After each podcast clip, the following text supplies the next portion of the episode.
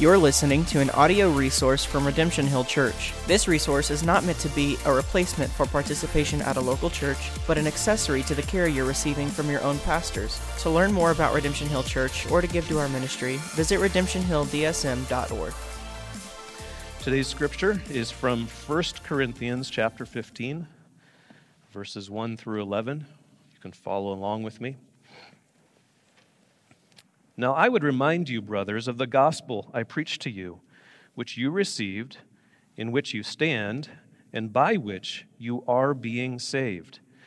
If you hold fast to the word I preached to you, unless you believed in vain. For I delivered to you as of first importance what I also received that Christ died for our sins in accordance with Scripture, that he was buried that he was raised on the third day in accordance with the Scriptures, and that he appeared to Cephas, then to the twelve. Then he appeared to more than 500 brothers at one time, most of whom are still alive, though some have fallen asleep. Then he appeared to James, then to all the apostles. Last of all, as to one untimely born, he appeared also to me. For I am the least of the apostles, unworthy to be called an apostle, because I persecuted the church of God. But by the grace of God, I am what I am, and His grace toward me was not in vain. On the contrary, I worked harder than any of them, though it was not I, but the grace of God that is with me. Whether then it was I or they, so we preach, and so you believed. This is the word of the Lord. Thanks be to God. We do have Redemption Hill kids today, but before they go, uh, we want you to know that they'll be talking about John 3, verses 1 through 21 in the story of Nicodemus. They will also, uh, that, that intersects with a portion of our confession of faith. And I think that might be up here in a moment. Uh, but I'll read it. The gospel is the only outward means of revealing Christ and saving grace, and is, as such, abundantly sufficient for it. However, men who are dead in trespasses may be born again, quickened or regenerated, only if there is an effectual, irresistible work of the Holy Spirit upon the whole soul, producing in them a new spiritual life. Without this, no other means will affect their conversion to God. All right, Redemption Hill kids, ages 2 to 5 and grades 1 through 3 can be dismissed. We do have activity bags at the welcome table, and everyone else may be seated.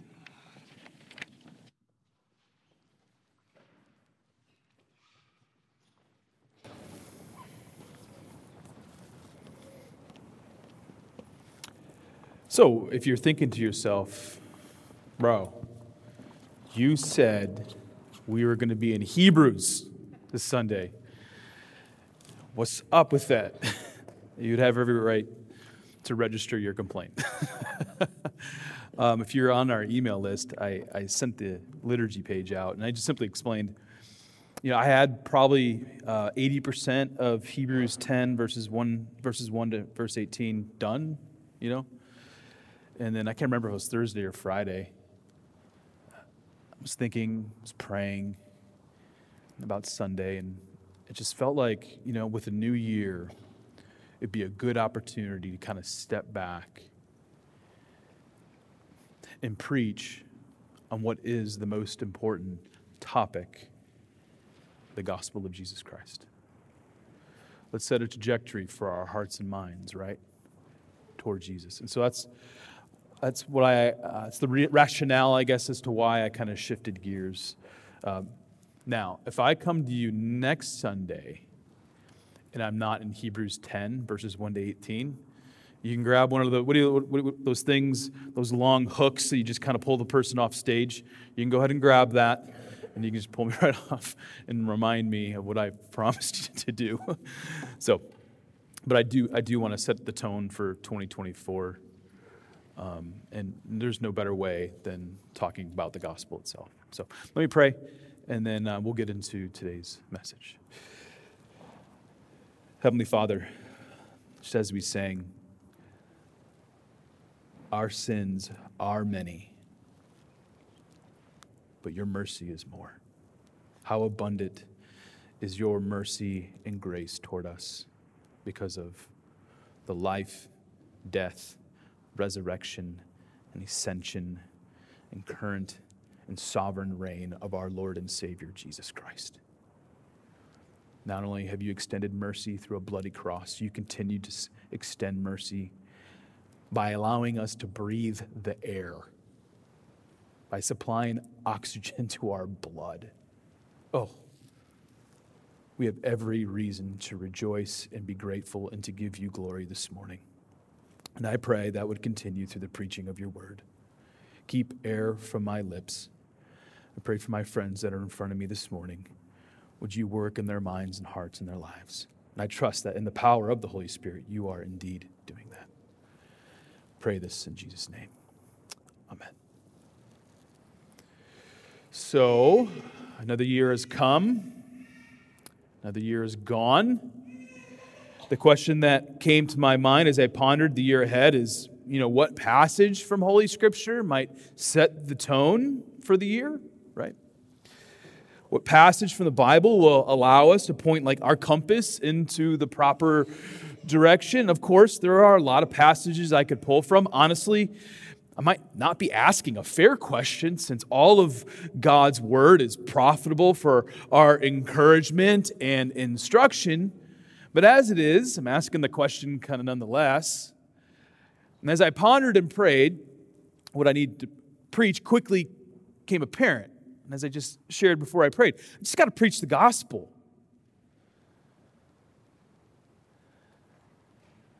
Side note, I'm not a big fan of churches or parachurch organizations that slap the word gospel onto everything. Um, they slap the word gospel or say they gospel centered, and all of a sudden they think they're a gospel centered church or a gospel centered organization, whatever. Uh, that, that stuff kind of drives me nuts.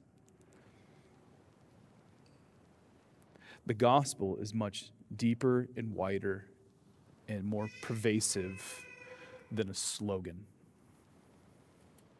that kind of put in the back of your car, a bumper sticker slogan or whatever. Why preach the gospel? First, I want this church and our lives to be rooted and shaped by the life, death, resurrection, and oftentimes we stop at resurrection, but I'm going to continue ascension and current sovereign reign of Jesus Christ right now in this place. Jesus is currently reigning over all things. I want our lives, I want this church to be rooted in that and shaped by that. The gospel is not only a message to be shared, that's evangelism, right? It certainly is that. It is about a person, Jesus Christ, who needs to be applied to our lives. It is Christ who is the captain of the ship and whom we follow. Back to my previous point about how we oftentimes take the word gospel and we just kind of make it a bumper sticker for our, our church or our parachurch organization. The gospel is not a trinket on a shelf that is simply collecting dust. We, we treat it like that sometimes, if we're being honest. And it's not that. It shouldn't be that at all. So we need to hear the gospel, be reminded of the gospel once again, because our lives need to be rooted and shaped by the gospel. Second reason why I want to preach the gospel. So often in church culture, and if you've been a part of a church for like longer than a cup of coffee, this will resonate. We don't keep the main thing the main thing. Like, don't get me wrong, other topics matter. I love talking about secondary or tertiary theological issues, for example, right? I love doing it. Let's talk about eschatology, like pre mill, ah mill, post mill. Let's have that discussion. That's super fun. I love it. I got opinions. Right? we talk about ecclesiology, we can talk about pneumatology, which is the study of the Holy Spirit. Let's do that. Yes and amen all day long and twice on Sunday. One of the reasons why I love Redemption Hill is that we have a ton of in depth theological issues, which is a sign, I think, of a healthy church. Man, if I chronicled for you all the text messages or voice messages I receive from people on a weekly basis about theology, we'd be here, I'd be, be here all day. I love it. our theological discussions go deep and wide. With this said, these discussions take place because of the life, death, resurrection, ascension, and eternal reign of Jesus Christ. Those secondary and tertiary topics take place because they're rooted in that. If you talk about eschatology or ecclesiology or all the other ologies without tracing the discussion back to Christ, then you've lost the focus of what everything is all about. And those discussions do take place, right?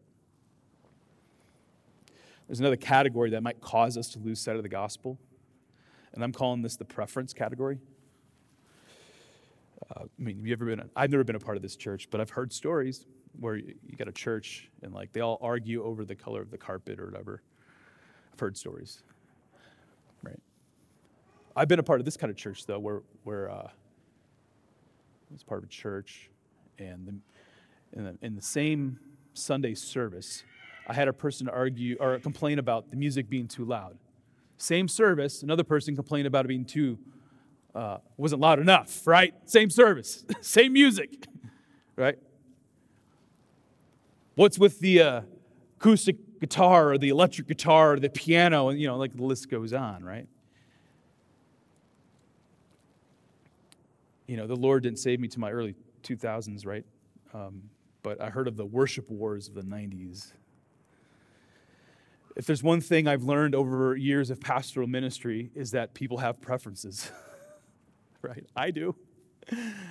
Um, and I'm not even saying like your preference is bad, right? You got them. I got them. That's great. What I'm saying is, is that a preference cannot become a distraction of the main attraction. Oftentimes, that's what our preferences do. They become the distraction of what is or who is the main attraction, Jesus Christ. So we can, we can have the conversation about preferences. If we need to jack, Ryan, should we just jack up the, the sound? Or do we need to lower? I mean, fine, but let's not get distracted. When debating a theological issue or vo- voicing a preference, we often forget what is of first importance. We cannot forget the main thing. You're going to hear this over and over from me today the life, death, resurrection, and ascension of Jesus Christ, the gospel. Does the gospel have a downstream effect on your theology and on your preferences? Oh, yes, it does. 100%. Absolutely. But let's make sure we keep things in the right order, right? As you can see from the public reading of Scripture, the passage that I want to allow, allow to pause and reflect on is 1 Corinthians 15, verses 1 through 11. The passage reminds us why the gospel must be the foundation of this church and of your life. And at the end of this message, you're going to see some downstream effects of the gospel. From the foundation, we can have a healthy dialogue over all the other issues. So this morning, I want you to know if you will allow the Word of God to stir your affections for a greater love of the gospel of Jesus Christ. I want that to happen this morning. Is the gospel, I'm asking this question to you, is the gospel of first importance in your life? Ask that question to your head and heart this morning. I want you to know if you will come under the authority of the Word of God right now, if you can allow that, I trust that the Holy Spirit's going to speak to you and allow that question to penetrate your heart. That's kind of like my introduction onto this particular message. You know, since moving back to Iowa, wow, over five and a half years ago now, I've been intentional chatting with folks in the community, right? And I've met with dozens of pastors. In my interactions, I have often wanted to hear the answer to this question Is the gospel of Jesus Christ of first importance? Like I'm asking that to pastors. Of course, the answer does vary from person to person or church to church, but in my interactions with individuals and pastors, I do not think it's a stretch to say that the gospel of Jesus Christ, generally speaking, is not of first importance. As a matter of fact, in this, what I call a post Christian culture. It has been sad to see the lack of a gospel presence, in particular in local churches. But it is not just the message of the gospel that has lost favor in the church, it's the teachings of Christ that have lost favor in the church, which shape the Christian life and allow for human flourishing. They're considered uncool or undated or sometimes bigoted. I, I recall a conversation I had shortly after we moved back to Iowa. Prominent um, pastor, denominational leader, great guy. And I asked him over a cup of coffee, and this is essentially the question in the Des Moines Metro, what is the percentage of churches that preach the gospel? That was my question, right?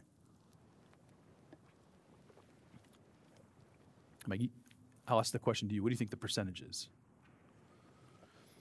And he, he's been a pastor for more than 20 years. He's like 7 or 8%. Like, yikes. With a gluttony of churches in the Des Moines metro, that is a, a sadly low statistic. Here's an interesting quote from 19th century pastor Charles Haddon Spurgeon. He quote about the gospel. The pastor who wants to keep his church full of people should first of all preach the gospel. I don't think Spurgeon, in saying that, was concerned with butts in the seat. But what I think Spurgeon was saying is that people hunger for truth the truth about God, the truth about what it means to know God. Eventually, lies and counterfeit gods become exposed, but the truth will remain. I think that's what Spurgeon was talking about. The grass, the grass withers, the flower fades, but the word of God will stand forever. Even while that Instagram influencer is peddling a lie, ton of that going on right now. God's truth has stood the test of time. The gospel has stood the test of time. Sooner or later, the truth of God's word draws people to Christ and his gospel. Amen, indeed. All people are made in God's image. Therefore, there, I think, is an instinct, an internal desire to be reconciled to God. Now, sin suppresses the truth, but man, the power of the grace of God can break in and open the barn doors wide open for any person. Yet, we have churches that are more keen on getting butts in the seat by entertaining than telling the truth. So I have no problem saying, number one, local churches are not as gospel centered as they think. And number two, there is a yearning for truth. There is. And I got to be careful here. I don't want to disparage every church that exists that isn't Redemption Hill. It's not what I'm trying to do. But I do want to show what distinguishes a church like Redemption Hill from other churches, right? The distinction is significant. Redemption Hill Church is first and foremost about Jesus Christ and his crucifixion and resurrection from the grave. 1 Corinthians 2 2. Further, because Jesus ascended into heaven and is seated at the right hand of the Father, we are a church on, miss, on, on mission with his message. Our Lord Jesus has handed the baton off to the church. In the power of the Holy Spirit, we declare a message that impacts our families and our community or wherever you work. 1 Corinthians 15 reminds me of why we're gathering this morning. It reminds us of what we are about Monday through Saturday. This passage reminds us of who we supremely value over anything and everything this world has to offer, and why we value Jesus as our ultimate joy. Again, I know that's a long on ramp to 1 Corinthians 15, but I really wanted to explain why the gospel is of first importance. So, what do we see from 1 Corinthians 15, verses 1 to 11? If you're a note taker, here's a brief outline. First of all, we need to be reminded. That's just simply verses 1 and 2. We need to be reminded of the gospel over and over and over again. We need to be reminded of the gospel facts. That's verses 3 to 7. We need to be reminded of the gospel mission, verses 5 to 8. And then we need to be reminded of the grace that comes from the gospel. That's verses 9 to 11. Let's start with why we need to be reminded. Paul says in verse 1 Now I would remind you, brothers, of the gospel I preached to you, which you've received, in which you stand. It's like I would remind you, Redemption Hill Church, of the gospel that's being preached to you, which you've received, in which you stand. God's word tells us that the church at Corinth has received the gospel and some were standing firm in the gospel. It was a mixed bag, actually, when you read Corinthians, 1 Corinthians and 2 Corinthians. Some were being saved to the gospel, and yet they needed to be reminded of the gospel. From my experience in, in pastoral ministry, and just frankly from my own life, I know that gospel reminders are absolutely necessary. You must be reminded whether you've been a Christian for like one day, one year, or 30 years. The truth should never get old, but it needs to become more precious to us over time. The Greek word for remind here in 1 Corinthians 15 is not like uh, Shreese sending me multiple text messages to grab uh, you know, coffee from the grocery store. It's not what's going on here. Instead, Paul is strongly urging the Corinthian church, and God now tell, tells us do not forget what Jesus has done for you. See what God continues to do in and through you because of the gospel. Do not forget. Like, even right now, you can reflect back on your life since the, since the moment the Lord saved you and remind yourself of God's goodness, His kindness, His mercy, His grace in your life. Remind yourself of that. Remind yourself how the gospel has been at work in you over and over and over. Do not forget. I even just sit here and thinking to myself about all that the Lord has brought me through. Man, it's a ton.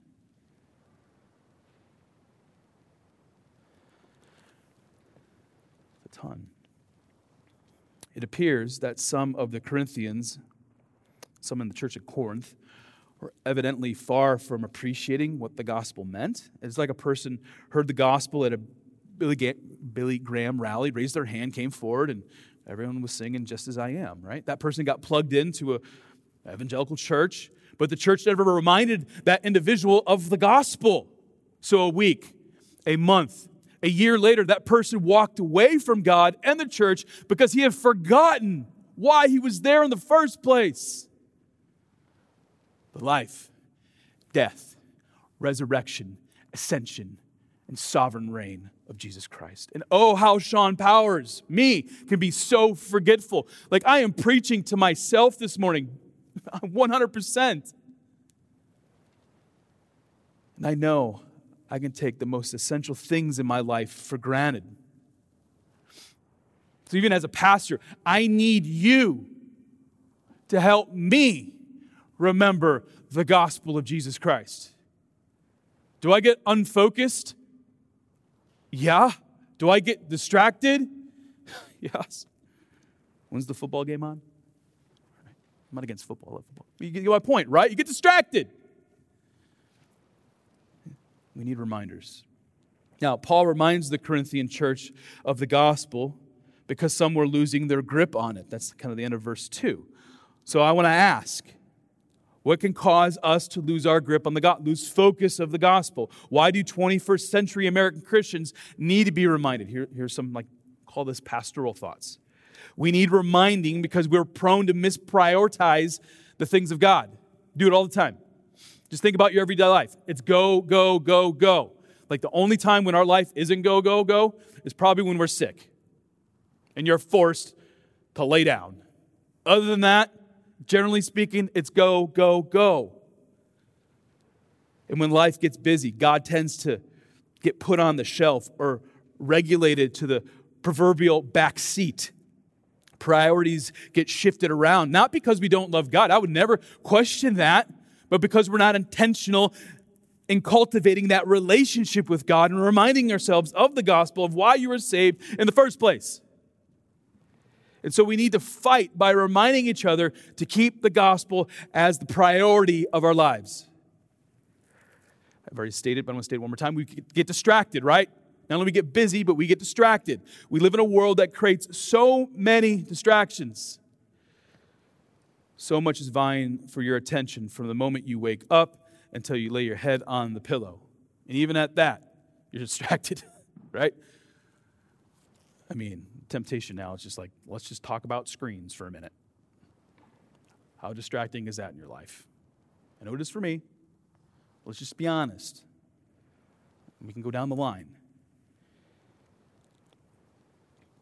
And when this, the, the distractions compound, the gospel of Jesus Christ can get lost in the mix. And so there are times when we need to remove the distractions and be reminded of the gospel. Like, I'm not against anyone like using a screen when they read their, read their Bible. I don't have like a philosophical thing. But here's what I do know. If I'm gonna like use my Logos Bible software and I'm gonna read my Bible, right? How quickly do I get off track? Pretty quickly.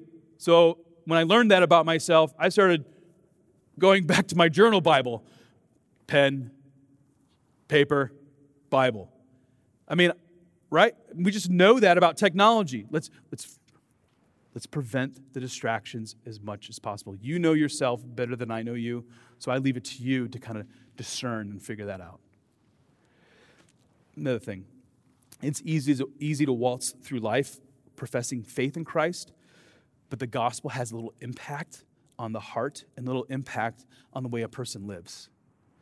This is perhaps the most dangerous place to be. And I think this is in part why Paul is writing to the Corinthians, uh, the Corinthian church. This is what Jesus calls lukewarm Christianity in Revelation 3 when he spoke to the church at Laodicea. Instead of Jesus being our top priority and all satisfying joy, Psalm 16 11, he's become like the add on, right? It is the bumper sticker. People want Jesus as Savior because hell is real and scary and eternal, but not Jesus as Lord. He isn't King. And, any, and really, anyone who wants a Savior but not the King, do you have a Savior at all? There, there are other reasons why we need to be reminded of the gospel. But we know for sure that fighting for the gospel, reminding ourselves of that, that we need to tell each other about it and its effects on our lives. Let me make my point from a local church perspective. This local church does not exist to have the latest and most incredible light and you know, smoke show during worship. I mean, you got to figure that out in like two seconds, right? You walk into a gymnasium, it's like, like these lights are from the elementary school, and we just do nothing with them. you know, that's the light show, people. Those things become the distraction, though, of the gospel, and that's not what we're about. It's never been what we've been about. And by the grace of God, I pray it never will in the future be what we're about. Plenty of churches have the corner on the market for the light and smoke show during their worship set. Not here. This church exists because we want to make much of Jesus Christ. We want to make much of Jesus Christ in this fellowship, in our neighborhoods, and our city. And so we will remind each other of the beautiful realities of the gospel over and over and over at Redemption Hill Church. You will be reminded of the gospel on Sunday. Lord willing, you're being reminded of the gospel in your fellowship groups. When we sing together, we sing the gospel. Thank you, Ryan, for putting together that, that set list. We were singing the gospel, man. We're going to continue to do that. I pray and hope our guests hear and see the gospel on display during every church service. If we allow it, the gospel will get into every crevice and crack of this church. Point one, we need the reminders. Point two, the gospel facts. And so Paul reminds us of these old truths, which are which always need to be new and active in our lives. In verses three to seven, Paul continues to make um, his gospel appeal by showing the historical facts of the gospel, which are connected to the scriptures and, and affirmed by numerous people that Jesus appeared to after his resurrection. Let's take a look at the gospel facts, which are revealed in Holy Scripture. Here are verses 3 and 4 of 1 Corinthians 15. For I delivered to you as of first importance, it's the title of the sermon, of first importance, what I also received that Christ died for our sins in accordance with the Scriptures, that he was buried, that he was raised on the third day in accordance with the Scriptures. Remember, when Paul says in accordance with the Scriptures, he is referencing the Old Testament. In particular, he was reading the Greek Old Testament. The Old Testament witnesses to the life, death, and resurrection of Jesus Christ. We're going to going to continue and finish our sermon series through the book of Hebrews, promise. But what have we seen through the book of Hebrews, right? The book of Hebrews is a brilliant sermon based upon the Old Testament that speaks about recorded events in the New Testament. Another name for the book of Hebrews could be the gospel of Jesus Christ according to the scriptures. 1 Corinthians 15 is simply picking up on the same theme. Here are three essential gospel facts in accordance with the scriptures from verses 3 and 4. Christ died for the sins of his people. Christ died on a Roman cross so that those who repent of sin and trust in Christ will be forgiven of their sin. The importance of the crucifixion cannot be articulated fully, it seems, because it's so profound. But here's a particular quote that I find helpful There is no gospel at all unless the death of Christ can be seen to deal with sin once and for all. Here's the second gospel fact from verses 3 to 4 Christ was buried. He was buried in a tomb so that there would be no mistake about his death. The Jewish burial preparations were made and then applied to the body of Jesus Christ. Here's the third gospel fact Christ rose from the grave so that we might have hope. In the first century, Romans killed a lot of people via crucifixion. That's just a historical fact. But only one walked away from the tomb. And the one who walked away walked away with purpose. Listen to what is probably one of my favorite theologians, John Calvin. This is what he says about the resurrection of Jesus. Although we have complete salvation through his death, because we are reconciled to God by it, it is by his resurrection, not his death, that we are said to be born to a living hope. If we were to read the rest of First, if you continue to read past verse 11, um, in 1 Corinthians 15, you would see that Paul urges that if he makes this argument that, you know, if Jesus actually didn't rise from the dead, if he didn't walk away from the tomb, then our faith is in vain. Right? That's one of the points he makes throughout the rest of that chapter. Yeah, the point that Paul makes in 1 Corinthians 15 is that he did walk away. Now, allow me to tie all the gospel facts together from verses 3 and 4 because of the vicarious atonement of Jesus Christ on the cross, you were not condemned. Like, that's a gospel truth you need to receive. You were not condemned, but you're forgiven. Instead of bondage, there's freedom. You went from being an enemy of God to being a friend of God. Because of the burial and resurrection of Jesus Christ, there is hope instead of dismay. No reason to be dismayed, brothers and sisters. We have hope because of the gospel. There is eternal life with God instead of eternal hell. You no longer need to fear the sting of death, Christian. Like, how comforting is that? You don't need to fear death. When the bad diagnosis comes, right? When the pain is real, the physical pain, you don't need to fear death because of the gospel of Jesus Christ. So, the reasons why Paul says the gospel is of first importance is one, because it saves. But there's two more reasons why the gospel is of first importance. From the gospel flows the teachings of Christ. Uh, like I said, there's like too many gospel centered people who disconnect Christ's saving gospel with Christ's teachings. The disconnect has created a shallow gospel and, frankly, easy believism, right? Do you want to know what it means become more like Christ? Love your neighbor, love God, love your neighbor, follow his commands. No one likes that part, right? Because it requires for us to do something. A third reason why the gospel is of first importance is because it is a window that we look through to understand the world that we live in. For example, I think everyone uh, and their brother senses that 2024 is going to be a wild year. I made, made mention this a couple weeks ago. Perhaps 2020 was just like a warm up to the, the real game, right? 2024 might be a 4th of July fireworks show that goes badly and all of a sudden starts the neighborhood houses on fire, right? I don't know. But I think everyone kind of senses it.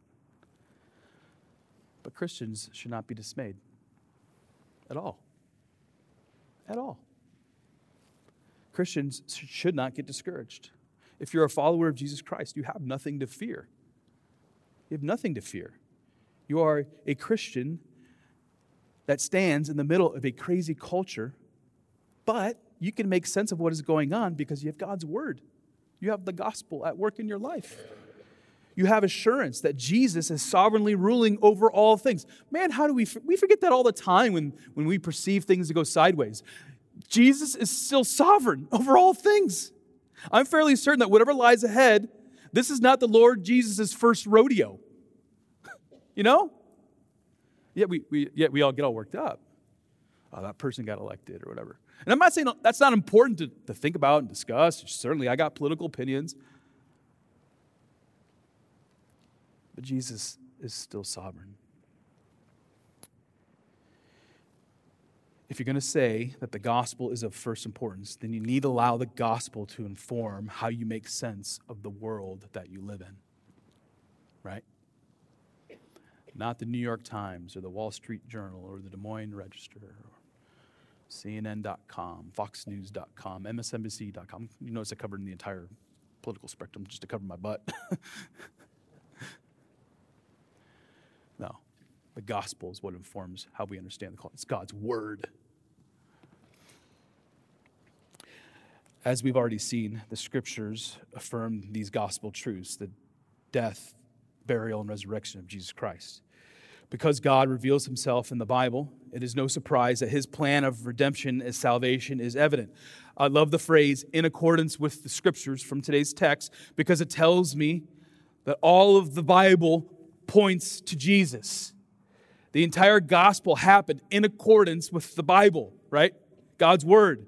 If we're reading our Bibles correctly, we know that Jesus came and that he's going like to come back too, right? The Bible reminds us of the gospel whenever we open it up. Here's just one more quote from our friend Charles Spurgeon, pastor from London. It's, it's probably like top 10 quotes that I've that I've used or I've heard. I've stated, Do you not know that from every little town and village and tiny, tiny hamlet in England, there's a road leading to London? Whenever I get hold of a text, a passage from the Bible, I say to myself, There is a road from here to Jesus Christ, and I mean to keep it on his track until I find him. From Genesis to Revelation, the Bible is about the gospel of Jesus Christ. It is about God's mission to redeem his people through Jesus Christ.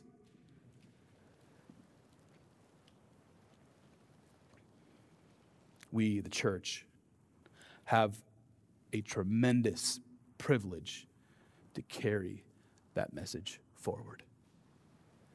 As we carry this message forward, it impacts lives in communities. After reminding us of the gospel facts, Paul brilliantly, I think, adds verses 5 to 8, which tells us about various witnesses to the resurrected Christ, right? And I quote, and then he appeared to Cephas, and then to the 12. And he appeared to more than 500 brothers at one time, most of whom are still alive, though some have fallen asleep, some have died. Then he appeared to James, then to all the apostles. Last of all, as to one untimely born, he appeared also to me. When I read these verses, I'm stunned because when someone with a rock in their shoe or an axe to grind approaches me and says, Bro, can you prove that Jesus rose from the dead? Right? It's like an apologetic question. I say, Bro, the burden of proof is actually on you to tell me why Jesus didn't rise from the dead because I have access to many ancient documents that record that Jesus went to people after he rose from the dead. Paul gives specifics and generalities of people who saw Jesus after he rose from the dead. But let's just take one example, right? Maybe two. Cephas, who is Peter, is the same guy who denied Jesus three times before Jesus was tortured by Roman soldiers and then hung on a Roman cross. If a person appears to be giving up on Jesus, at least in that moment, it's probably Peter. Then Peter sees Jesus after the resurrection. What happens? Peter's utterly changed. Peter went from denying Jesus to denying himself for the sake of the gospel. He eventually was martyred for his faith in Jesus. Christian martyrdom is so different than, um, it's kind of a um, footnote, right? It's so different from martyrdom in other faiths. We don't, Christians aren't martyred to take the lives of others. They die. They're murdered as a testimony to Jesus Christ. It's truly remarkable when you kind of sit back and you kind of examine martyrdom throughout history and different faith religions, whatever. We deny ourself in order to look to Christ. It's very different. And many people that Jesus appeared to after his resurrection were martyred. Peter was not the only one who embraced the life changing power of the gospel. Hundreds of people who saw Jesus after his resurrection began to turn the world upside down by telling friends, neighbors, communities about Jesus Christ. Many of these saints uh, were convinced of the gospel that reconciliation and peace with the holy God is through faith in Jesus Christ, and they were, again, martyred for their faith. Like, explain that to me apart from the saving power of Jesus Christ, apart from the gospel. Like we're, we're prone to like save our skins, like to avoid death. And yet people willingly burned, hung from a cross, while looking up and proclaiming Jesus Christ.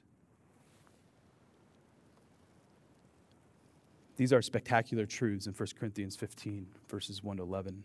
And just as God changed the apostles and first century disciples, so is every person in this room, every person in this room who is a disciple of Jesus Christ has been changed by God. By grace alone, through faith alone, you have been saved by the atoning blood of Jesus Christ alone. The life, death, resurrection, ascension, and sovereign reign of King Jesus are the most precious, most precious truths we could ever know. And we need to be reminding each other daily to continue to grip the glories of the gospel. What else did Christ purchase for us at the cross? Grace upon grace. The grace of God is the last truth I want you to notice from our text. It was the grace of God at work in Paul's life, which is at work in your life right now. Look at uh, 1 Corinthians 15, verse 10. By the grace of God, I am what I am. Like, remember, Paul used to persecute Christians. God radically saved him. I am what I am, and by his grace toward me was not in vain. On the contrary, I worked harder than any of them, though it was not I, but the grace of God that was in me. Three times in this verse, verse 10, Paul says, that the grace of God was at work in him during his ministry. Now, no one in this room is the great apostle Paul, but the truth of what Paul says remains. The gospel that saves is the gospel that provides sustaining grace. Sustaining grace is at work in your life, causing you to be changed more and more into the image of Christ. Um, I had wondered out loud one time and Shreese happened to be in the room. It's like, why is he talking to himself again? She was there. And I asked the question Have you ever wondered why grace is not one of the fruits of the Spirit? I don't know why the question came to my mind, but it was like, I was thinking about the grace of God and kind of mentally working through the fruits of the Spirit. I'm like, why isn't it there? I think grace is not a fruit of the Spirit because it is grace that comes from God that allows us to apply the fruit of the Spirit? By God's grace, I do love others. By God's grace, I am joyful. By God's grace, I am at peace. By God's grace, I extend patience to others. you know? John Bunyan, the author of Pilgrim's Progress, sums up grace, the grace of God, with these seven words. so good, so profound, yet so simple. Nothing can be done aright without grace. Bunyan for the win, right? Let me say it again, just because it's so good. Nothing can be done aright without grace. That's what Paul's talking about in 1 Corinthians 15, verse 10. From those gospel facts, rooted in history, testifying in the Word of God, is the grace of God. Flowing from the gospel of Jesus Christ is the grace of God. It's like standing in front of the Hoover Dam, and all of a sudden the dam bursts, and God's grace touches every part of your life. By God's grace, you are sustained every day. By God's grace, you are reminded of what is of first importance the gospel. And by grace, you continue to grip what is of first importance. To close, I have a few thoughts about how to apply the gospel. Right? It's one thing to like intellectually understand the gospel. It's another, you know, you read about it in God's word from 1 Corinthians 15, but what does it mean to apply the gospel? Being reminded of the gospel is essential. If the church in Corinth needed to be reminded by the Apostle Paul, then we need to be reminded. But I'm not content with only being reminded. And I know many of you are not satisfied with only being reminded. Nothing, and I mean nothing, has the power to transform a life than the gospel of Jesus Christ. So, what if I told you that the grace that flows from the gospel can restore broken relationships? It can. It has, and it does. What if I told you that the grace f- flowing from the gospel can mend marriages? Got news for you, friends. It does.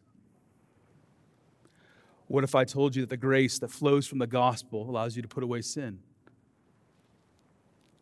It does. What if I told you that the grace that flows from the gospel can keep you from living in fear and cause you to live using godly wisdom? Well, allow me to introduce to you the book of Proverbs. and by grace, read the book of Proverbs. That's your primer to not live in fear. And by God's grace, live in godly wisdom.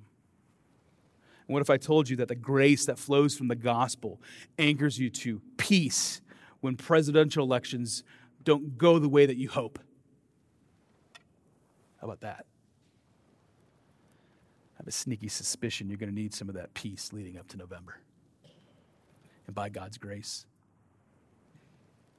you have it. Again, keep qualifying this. I got opinions, right? I have my temptations to fear, right?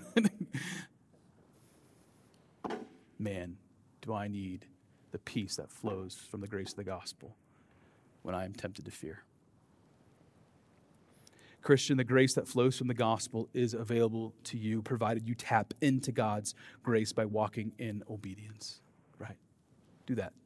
You know, we have taken a good look at 1 Corinthians 15, verses 1 to 11, but I can quickly summarize 1 Corinthians chapters 1 all the way through chapters 14, like leading us right to the front door of today's text and it's this guys, knock it off.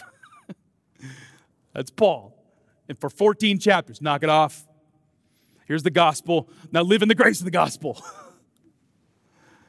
in accordance with the scriptures so that you can obediently walk in God's grace. Christ was buried in a tomb in accordance with the scriptures so that you can obediently walk in God's grace. Christ walked away from the tomb in accordance with the scriptures so that you can obediently walk in God's grace.